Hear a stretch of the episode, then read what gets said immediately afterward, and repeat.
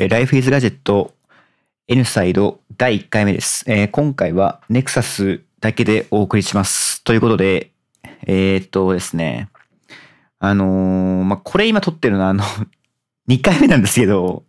まあ、最初ね、その録音したやつちょっと聞き返してみて、あんまりなんか個人的にあのーまあ、気に入らなかったということで、はい。まあ、そういうことで、あのー、取り直してます。でですね、まあ、N サイドって突然始まってね、なんか、まあ、いきなりなんでわかんないと思うんですけど、まあ、これはあれですね、要するに、ま、僕だけが、僕一人で話す回っていうことで、まあ、あのですね、この前、えっと、年明けというか1月かな？年明けて1月にですね、そのトラマメシパさんと、まあ、二人でやりませんかっていう、まあ、年明けたんでね、まあ、年明け1回目のね、回を収録しませんかって話になった時に、まあ、予定が、まあ、なかなか合わなくてですね。で、まあ、それで、まあ、それだったら、まあ、個人個、たま、たまにはその個人個人でやる会があったらもいいんじゃないかっていう話になって、では、まずはね、僕から、僕単体でね、やってみるっていうことになりました。はい。そういう感じで、まあ、あの、この N サイドっていうのは、あの、まあ、あの、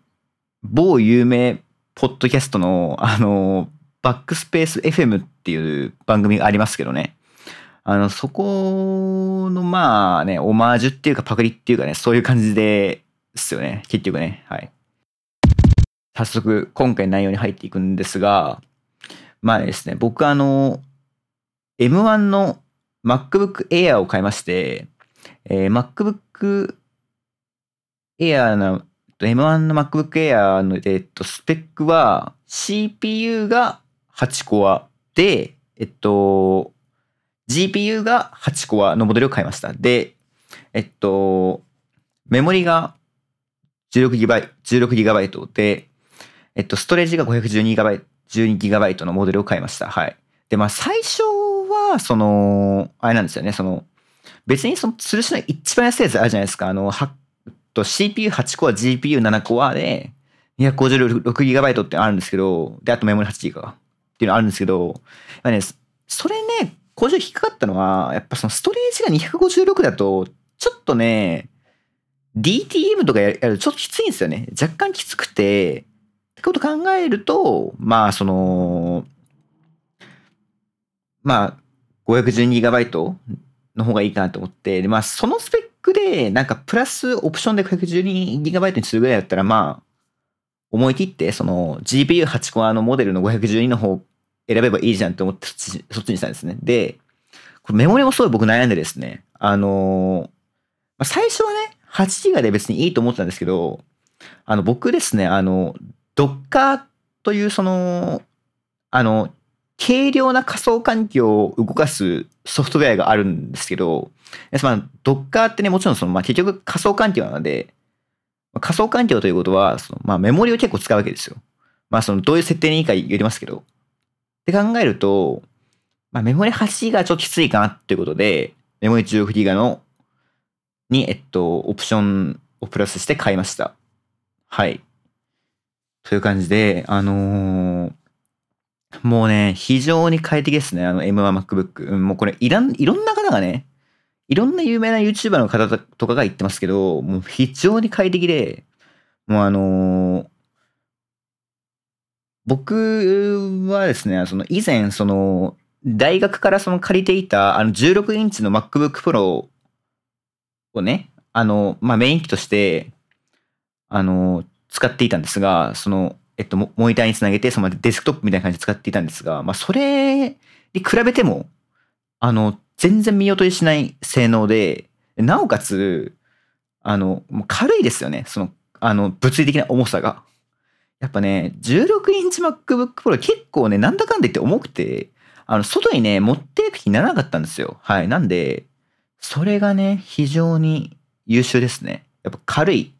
軽いとやっぱりどっかに持っていけるし、みたいな。16インチ MacBook Pro も、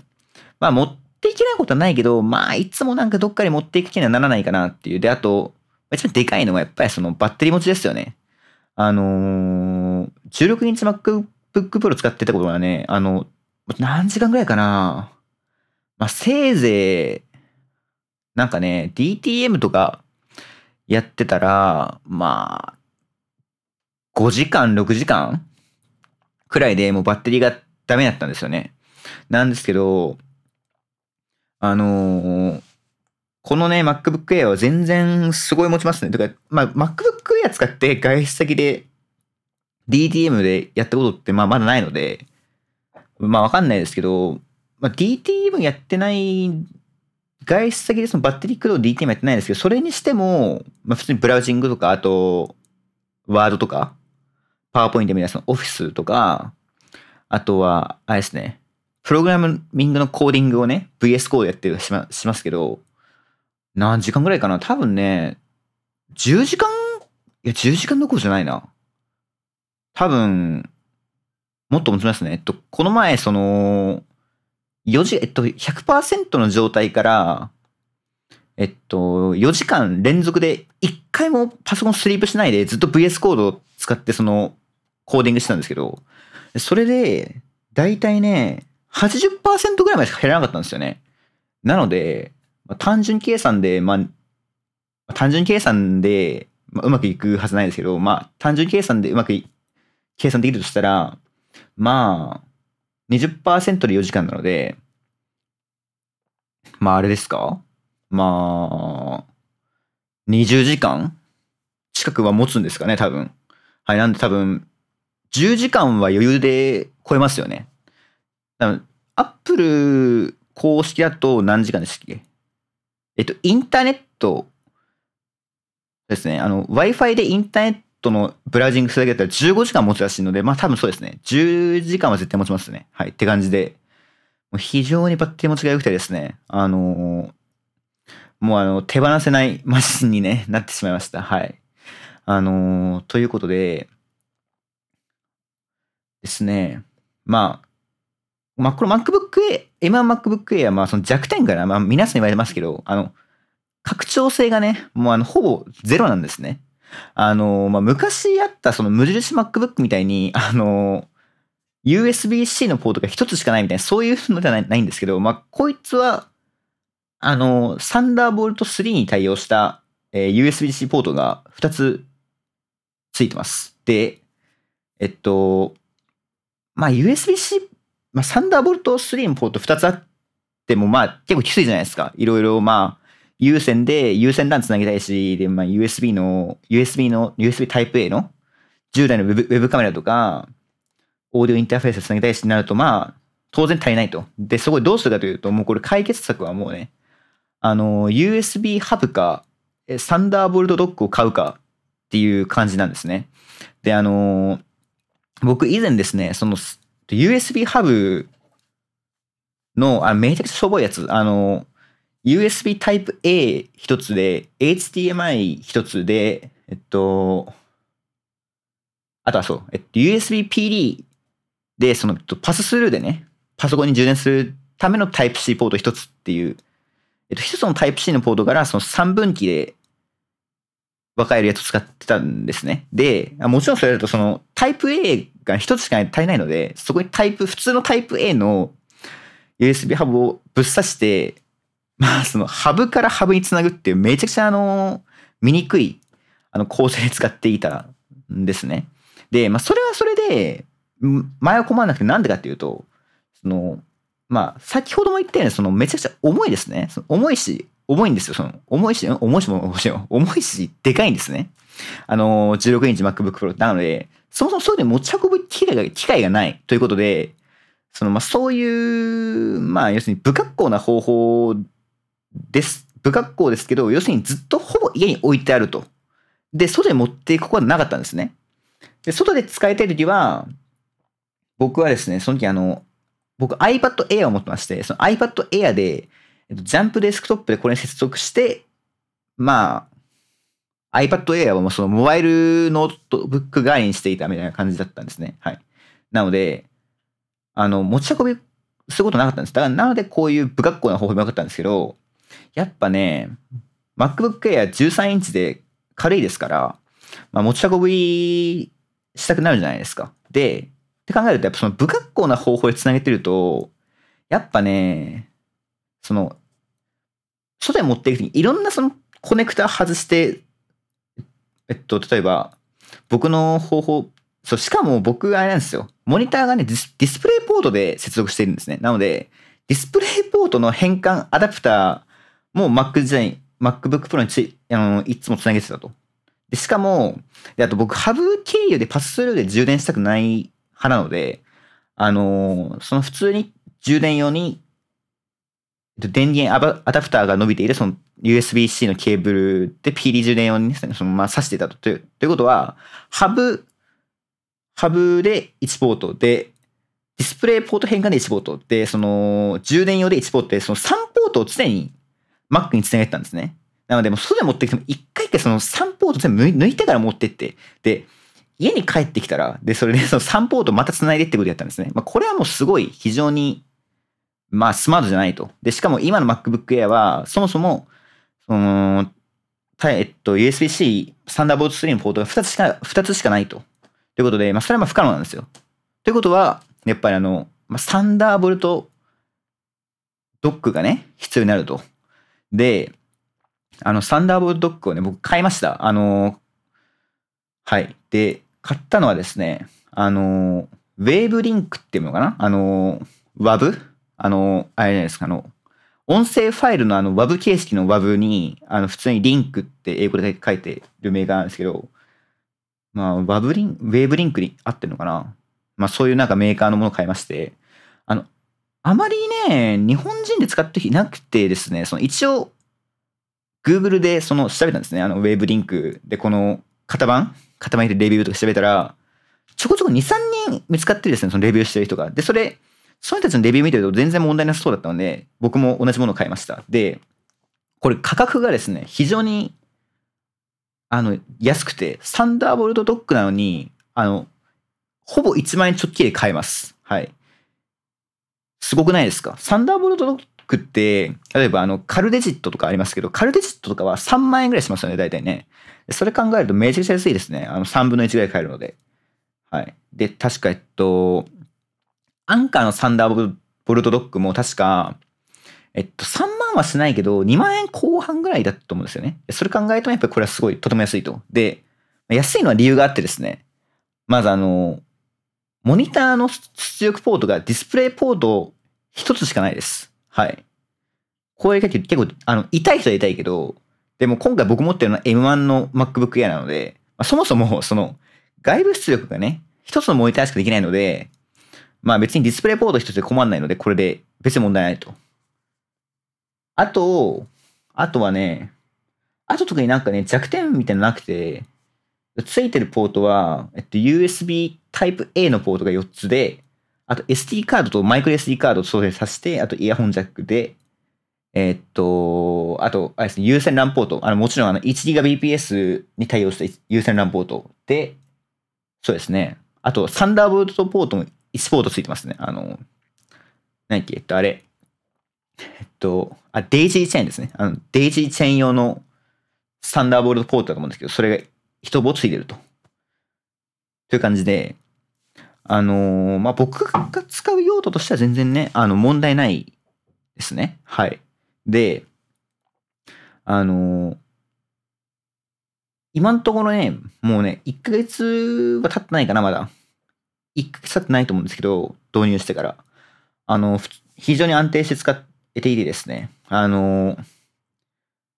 まあ、なんでそもそも僕が、その、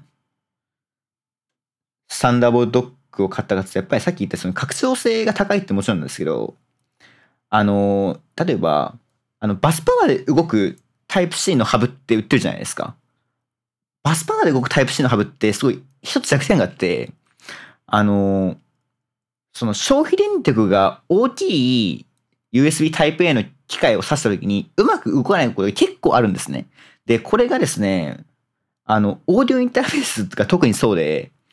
あの、オーディオインターフェースってね、そのなんかハブの相性があるんですよね。このハブはうまく動くけど、このハブはうまく動かないとか、あとパソコンによっても、このパソコンのタイプ A ポートだったら、あの、バスパでうまく動く、動かないみたいな、そういういろんな様々なそのね、あの相性があってですね、まあ、これ、相性を解決する方方法としては、あれですね、その、ハブとかその、ドック自体に、その、電源アダプターから供給する、できるタイプだったら絶対にこの不具合は発生しないんで、はい。あの、電力不足原因なので、はい。ということで、まあ、サンダーボルトドックっていうのは絶対電源供給が必要、その AC アダプターから電源供給が必要なので、サンダーボルトックにしたっていうのはでかいですね。やっぱその、そこの給電の安定性が非常に高いので、はい。で、ちゃんとオーディオインターフェースも今動いてますと。で、今これもね、あの、今僕が今録音したこの音声も、あの、もう久々にね、あの、コンテンサーマイクを、えっと、オーディオインターフェースつなげて、まあパソコンで、えっと、録音してます。はい。で、ということで、まあ、あの、安定して使えているわけですね。はい。特にね、まあ、このサンダーボルトドックなんかいいところあるかって言われたら、まあ、普通に使えてるからいい製品だと思います。あと、まあ、安い。うん。で、あと気にならないところは、まあ、あのね、筐体がプラスチックなんですね。なので、まあ、カルデジットとかに比べると、まあ、デザインははかっこよくないですよね。まあ、ただ黒いプラスチックの箱みたいなデザインなんで、うん、まあデザインにこだわる人は、まああまりおすすめできないかなと。あと、えっと、そのパソコンとつなぐ、えっと、パソコンのサンダーボルト3のケーブル1本でつなぐわけですけど、その、ドックからで、ドックから出るそのケーブルの差し口、その、がですね、その手前側にあるんです。なんで、手前からケーブルが伸びてくるっていうふうになるので、まあ、このポートはね、こうサンダーボルトのこのドック側のポートは、後ろ側にあった方がスマートに見えるなと僕は正直思いましたね。それぐらいかな？なんか、あえて不満言うとすれば。ですけど、まあ、1万円で自分の使いたい機能を全部満たしているという意味ではすごい非常にコストパフォーマンスのいい製品です。先ほどその、まああのマイクの話が、オーディインターフェースがマイクの話が出ましたけど、ということはね、あの DTM の話題に移りたいんですけど、あのー、M1、ま、M1、あれですね、M1 シリーズ、あの、M1MAX だろうが、M1 Pro だろうが、ま、全部 M1 に関で DTM やるとななれば、あの、結構ね、あの、まあ、全然使いもならないとか、あの、ひどいとか言う人、たまにいるんですけど、あのですね、まあ、それは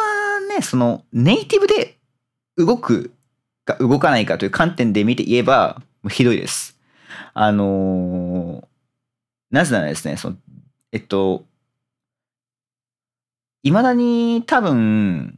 そのネイティブ対応してないその DAW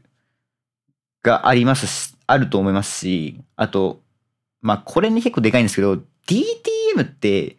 DAW があればできるわけじゃないんですよ。そのプラグインがね、必要で、そのプラグインがね、その、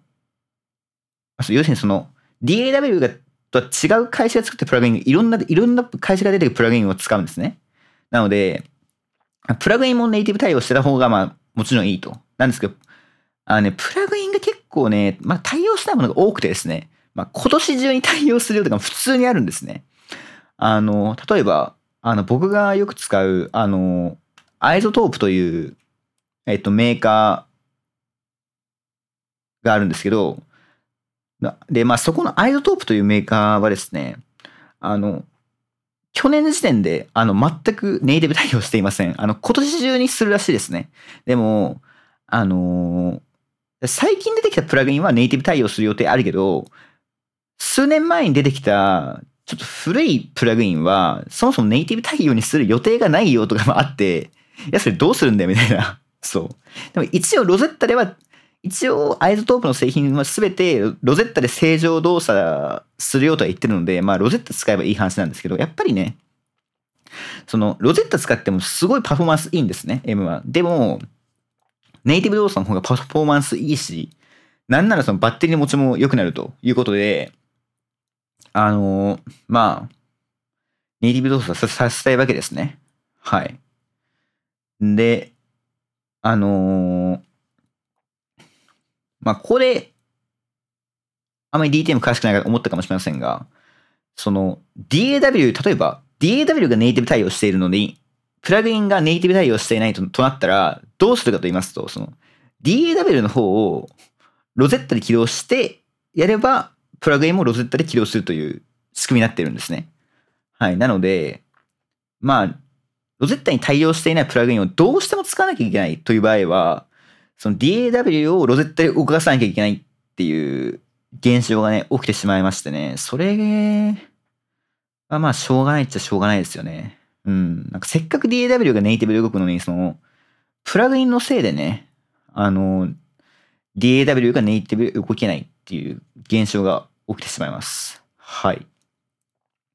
で、あのー、そうですね。なんで、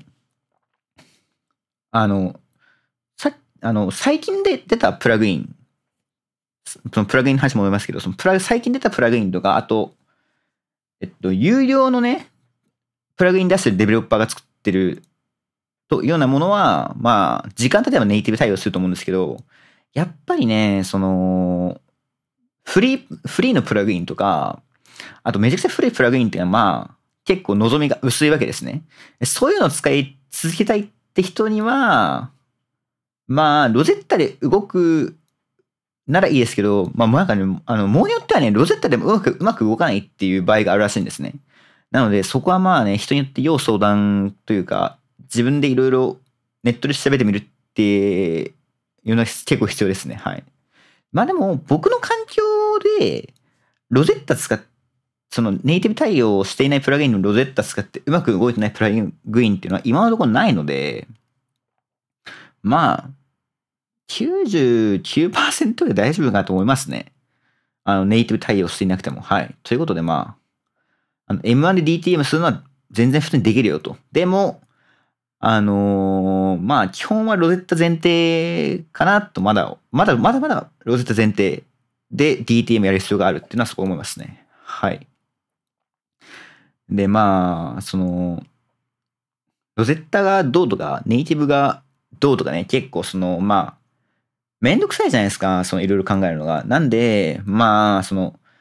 Windows でね、まあ、その、いいんじゃないかっていうふうに思われるかと思うと思うんです、いると思うんですけど、やっぱり、そのね、このバッテリーの持ちとか、このマシンパワーってかこれ考えると、やっぱね、Windows で同じことできるものはないんですね。やっぱ、うん。なので、まあ、これだけいろいろめんどくさいこと考えても、まあ、M1 で、M1 使うっていうのは結構価値があると思いますね。僕ですね、あの、ルーターというか、そのネットワーク環境を変えたいと前から思ってまして、あの、ま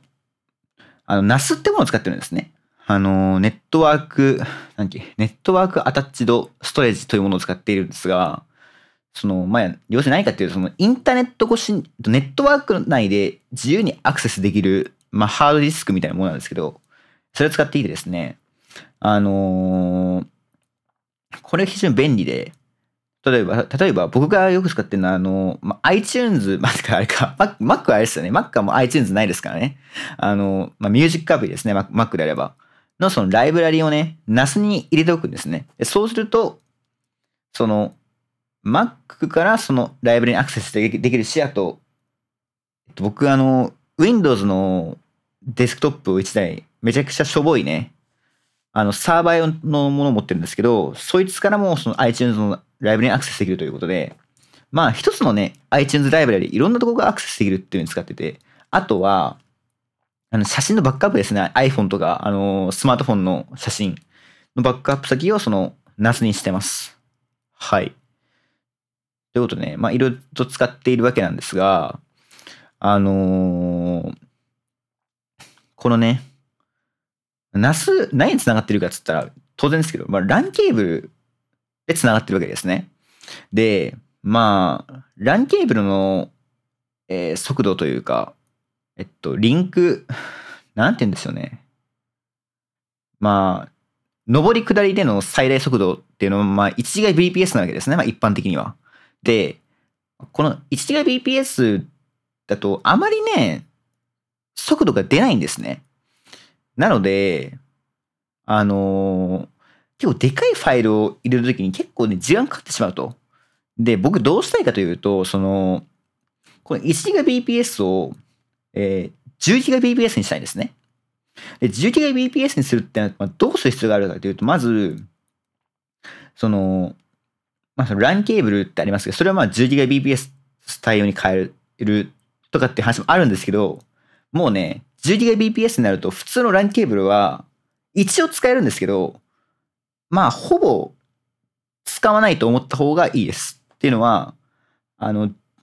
従来の LAN ケーブル、これをあの、この LAN ケーブルの端子がね、あの RJ45 っていう規格の端子なんですけど、まあ、これがね、RJ45 で 10GBps ってなるとですね、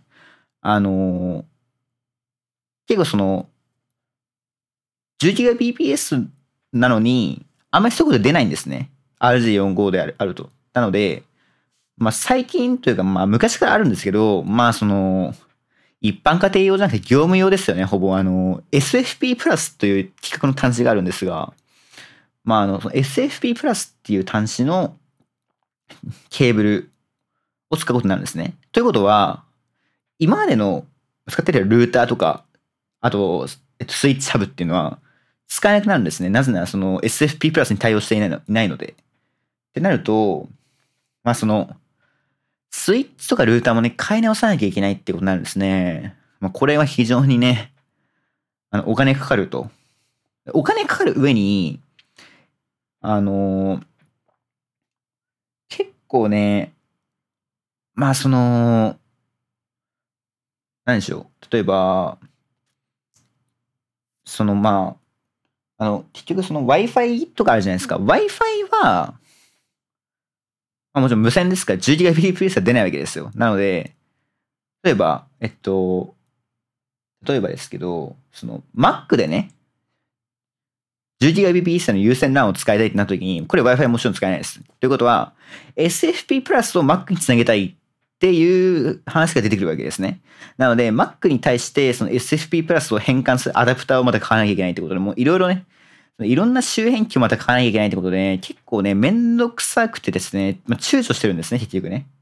はい。まあ、すごい、とてもお金がかかると。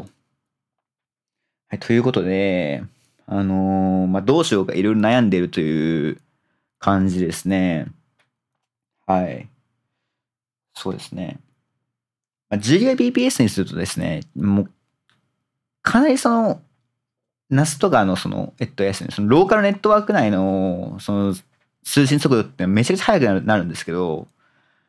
まあ、正直でも、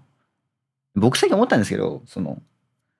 でかいファイルをね、そんなね、なんかね、何回も、その、ローカルネットワークの中でやり取りすることって、まあ、ないじゃないですか、普通。なので、まあ、やっぱ、やんなくていいかなって気も最近なんか、なってきて、って感じでなんかね、一時期すごいやりたいっていうそのモチベーションがあったんですけど、どんどんそのモチベーションが今下がってる感じでいてですね、そこで僕思ったのは、あの、僕ですね、えっと、1年、1年後？えっと、今僕3回生なんで、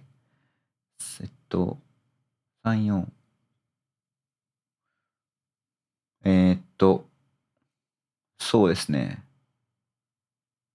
2年後かな ?2 年後か1年後、ちょっとあの、はっきりわかんないんですけど、そのまあ引っ越すんですよね。多分。で、引っ越すってな、引っ越したらね、何ができるかっていうと、あのー、インターネットの契約をね、あのめちゃくちゃ早いやつに変えれるんですね。あの僕今滋賀県に住んでるんですけど、まあ、滋賀県よりも都会に引っ越すので、都会に引っ越すということは、あのー、フレッツ光のね、クロスっていう回線が引けるんですね。あの、これ何がすごかってね、あの、10GBps のの光回線を家に引けるんですね。で、ということは、僕が今まで言っていた、そのローカルネットワークの中だけが 10GBps じゃなくて、外から来る光回線も 10GBps なんですね。もうこうなったら、もう、家の中のローカルネットワークも 10GBps で構築するしかないですよね。だってもったいないですからね。せっかくその、外から 10GBps で来てるのに、その家に入った瞬間にそこから 1GBps だったら、もうめちゃくちゃもったいないので、もうそれは構築するしかないわけですよ。なんで、まあそれはそれで、引っ越しかと時に、まあその 10GBps で、まあその、ネットワーク構築しようかなっていう気に今なりましたね。なのでまあ、今はまだね、まあ、まだ、まだいいかなって感じで、はい。10GBps の光回線が契約できる環境になったら、まあ、それは整えようっていうふうに思ってますね。プログラミングの話もしましょうかね。あの、まあ、これさっきまたなんか M1 の話も落ちちゃうんですけど、プロ M1 でプログラミングしようってなったらですね、あの、例えば、Python って言語がありますけど、Python って言語の、まあ、プログラミングしようと思ったら、まずね、その環境構築ってのはしなきゃいけないわけですね。で、そのいろんなソフトウェアとか、プロその Python プログラミングするためのソフトウェアをいろいろインストールしなきゃいけないんですけど、そこでですね、従来のそのインテル Mac と同じ方法で環境構築すると、うまくそのなんか、その Python 関連のソフトウェアが動かないってことが結構起こるらしくてですね。あの、なので、まあ、その、M1 でちゃんと動く環境構築方法っていうのを自分で調べないといけないんですね。なので、やっぱね、僕これそう思ったのは、その、まあ、結構その、まあ、プログラミングするために環境構築ありますけど、その、まあ、環境構築の時点で、例えば、これからプログラミングやりたいって人は、まあ、詰まってしまう可能性結構高いんですね。はい。なので、やっぱその、これからプログラミング始めたいって人に対しては、今は僕は絶対ちょっと進めれないというか、って感じで、はい。なので、まあ、これからプログラミングやろうって思ってる人は、まあ、M1 の MacBook、MacBook じゃ、まあ、MacBook A じゃなくてもいいけど、まあ、プロでも Max もいいですけど、M1 の。まあ、そうですね。M1 シリーズ積んだパソコン、Mac は、まあ、買わない方がいいかなっていうふうに、僕は今考え、すごい思ってますね。はい。で、まあ、詳しい話、まあその Python でなんか何、M1 だとどうなるんだみたいな話は、まあそれちょっとまあそれ割愛するんですけど、それは。あの、非常に細かくなってしまうのでね、割愛するんですけど、まあ結局ね、まあ、これから始めよう、プログラミング始めようとしてる人は、まあ M1 のの Mac は買わない方がいいかなっていうふうに思ってます。で、あと、また、M1 通儀でですけど、マイクロソフトのクラウドストレージでね、あの、ワンドライブっていうのありますけど、ワンドライブがですね、その去年の12月にね、あの、やっとベータ版、その M1 ネイティブに対応したベータ版がやっと出ました。で、あの、僕は、その最近 M1 の MacBook Air 買ってベータ版のこれ使ってるんで、どんぐらい良くなったのかわかんないんですけど、まあ、ネイティブで動いてるんで、まあ、気持ちね、その精神衛生上その方がいいよねってみたいな感じでですね。はい。そういう感じで使ってますね。はい。なんか実際でも、どうなんですかねあの、これクラウドストレージ系のソフトウェアって結構そのネイティブに対応してるとかしてないとか結ネイティブに対応してないものが結構多いじゃないですか。あの、確か、 Dropbox も確かまだ対応してなかった気がするんですけど、はい。やはりその、ネイティブで動いてる時と Rosetta で動いてる時でどれぐらいそのバッテリーとか、バッテリーの消費とか変わるんですかね。なんか、実験者いるんかなって感じですけど。まあ僕が今使ってる限りでは、別に OneDrive ずっと動いてますけど、これバックグラウンドで動いてますけど、まあ別になんか電池消費することか別に何もわかんないかな、みたいな感じで。ですね。まあ Rosetta がどうこうとか話で思い出したのは、あの、Google 日本語入力ですよね。あの、Google 日本語入力はね、あの今これ、僕、てか僕基本的に Google 日本語入力を、まあ Mac だろうが Windows だろうが、関係なく Google 日本入力を使ってる人間なんですけど、これがね、今ね、 Rosetta で動いてるんですね。で、まあ、 Rosetta で動いてて、別に何も問題はないので、いいんですけど、やっぱね、ネイティブで動いてほしいよねっていう願望はあって、で、まあ、僕ネットでね、その Google 日本語入力の、まあ、開発段階というか、そういうのを調べようと思ったんですけど、なんかね、いくら調べてもそういうのがね、ないんですよね。なんかよくその、それソフトウェアって、まじなんか今、開発段階、こういう感じですとか、あと、今までリリースしてきたバージョンの詳細とか、まあ大体書いてるじゃないですか。そのリリースノートとか言うんですけど、そういうの。それがなんかね、見つからなくて、はい。なんでこう、Google 日本語入力のね、なんか詳細が全くわかんないんで、あの、分かった方教えてほしいんですけど、本当に。あの、どうなんですかね？そもそも開発が進んでるんですかね ?M1 向けに。という感じで、全くこれもなんか不透明ですね。ネイティブに対応するのかしないか。それともそもそもネイティブに対応する気はないって可能性も、ま、なきにしもあらずですからね。うん。あの、これは別に無料のソフトウェアなんだよね。Google 日本入力は有料のソフトウェアじゃないですし、まあ、有料のソフトウェアでこの、まあ、IME って言うと、まあ、ATOC ってありますけど、あの日本語入力の。あの、ATOC はね、ちゃんとやっぱ M1 ネイティブ対応してるらしいですね。やっぱその、まあ、有料ですしね。うん。なんで、まあ、結構ね、ツイッターとか見てるとね、もう Google 日本語入力がそのネイティブ対応する感じが全然ないから、その、もう ATOK 課金して使い始めましたって人結構ちょくちょくいてですね、ああ、そっか、みたいな。やっぱネイティブで絶対動いてほしいから乗り換えるって人やっぱいるんだなって思ってね。でもまあ僕、まあでも僕そこまでネイティブで動くか、 Rosetta で動くかっていうのは別にそんなにそこまで気にしてないよね。まあなんか、 Rosetta で動くけどうまく動かないとか、私はまあ別に、それはもう大問題、大問題なんで、それはまあ別ですけど、 Rosetta でちゃんと動いてるんだったら別にまあいいかな、みたいな感じはしますね。はい。で、やっぱね、ここまでね、そう、ずっと M1 で Rosetta だどうだ、ネイティブだどうだって話してますけど、やっぱね、その、何か例えば自分がやりたいことがあったら、そのややりたいことスペース M1Mac みたいな感じです。なんかそうね、Google で検索する癖がついちゃったんですよね。はい。まあそこがなんか面白いですよね。今までそんなことなかったんでね。そう。やっぱもうガラッとこう言ってもうアーキテクチャが変わっちゃったので、今まで自分がやったことはそのままできるかどうかっていうのをね、いちいち調べる癖がついたっていうのはそう面白いですよね、それはね。って感じですね。まあもうちょっと話したいですね。普段ね、しない話しますか？全くあの、3DCG の話もしますかね。あのまあ 3DCG といえば、最近ね、よく聞くのはブレンダーですね。あの、ブレンダーっていうソフトウェアがありますけど、無料のね。あの、無料で、なおかつオープンソースのソフトウェアがありますけど、まあ、これがね、非常にまあ、優秀なソフトウェアで、あの、僕、あれ、全然、まあ、3DCG ね、まあ、ちょっとだけできるみたいな人間なんですけど、まあ、あの、モデリングとかよくしてる、まあ、趣味でしてるんですけど、はい。で、ブレンダーがですね、以前からすごい問題を抱えていて、まあ、どういう問題かっていうと、あの、アップルのそのコンピューターで使えるそのメタルっていうね、あのグラフィックの API がありますけど、そのメタルにね、ずっと対応しなかったんですね。で、メタルに対応していないということは、まあ、その、もう時間の比較がともに多分、もうブレンダーはもう多分 Mac で動かなくなるんじゃないかっていうふうに言われたんですね。なぜならその Apple はこれからもう Mac にはメタルしか搭載しませんよってずっと言ってたので、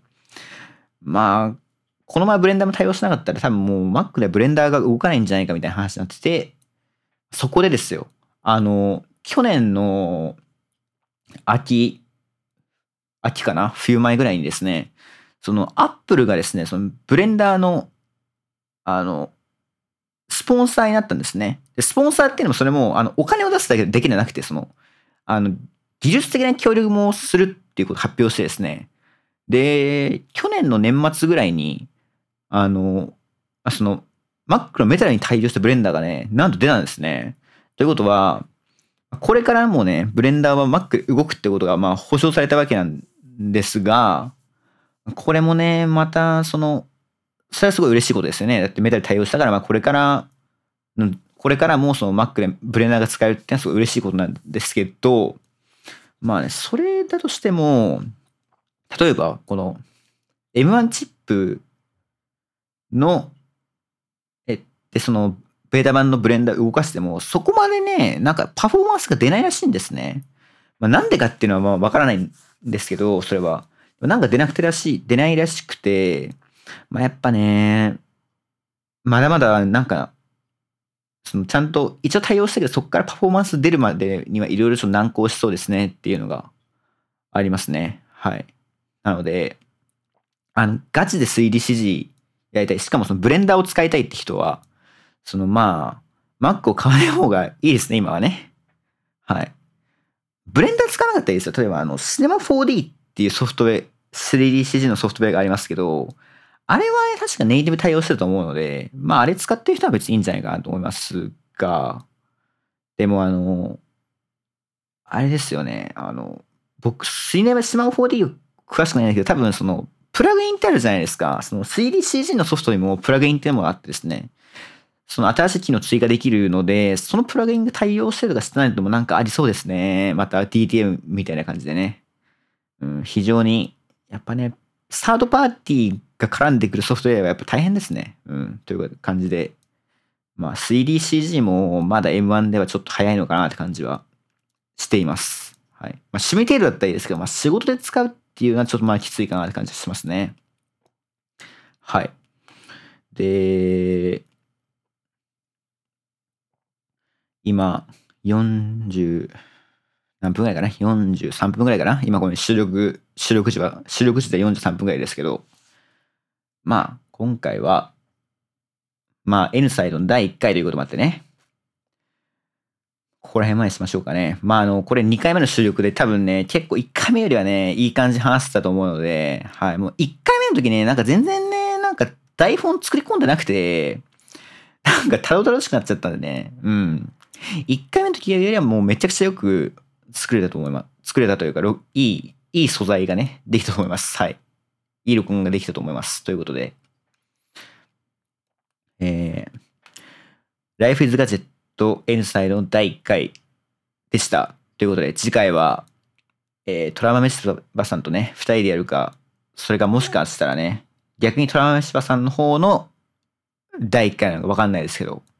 ということで、えー、っと、終わりにしますと言いたいとこだったんですが、あのー、ですね、こっそり、実はこっそり、あのー、えっと、アンカーの機能ですね、そのなんか、視聴者の人が質問をね、投げれるようにできるんですね。それをですね、前回の、前回からそれを有効にしまして、で、まあ、多分今回も有効にするので、まあ、えっと、Spotify かもしくはアンカーで聞いている人はですね、まあ質問があればそこから投げてあもらうってことも、まあ、もちろん可能ですし、まあ、あれですね、いつも通りね、あの僕らのツイッターになんか感想なり、えー、感想なりね、苦情なりね あの、まあ、送ってもらえれば幸いです。はい。って感じですね。はい、ということで、今回ここまでということで、まあ、できればね、まあ、あの、フォローとか、Spotify のだったらフォローかなとか、他の、まあ、プラットフォームだったらちょっと名前わかんないんですけど、まあ、そのフォローみたいなものをね、してもらったらね、あの、次回もすぐに弾けるので、フォローしてもらったらありがたいです。ということで、Life is Gadget の N サイド第1回でした。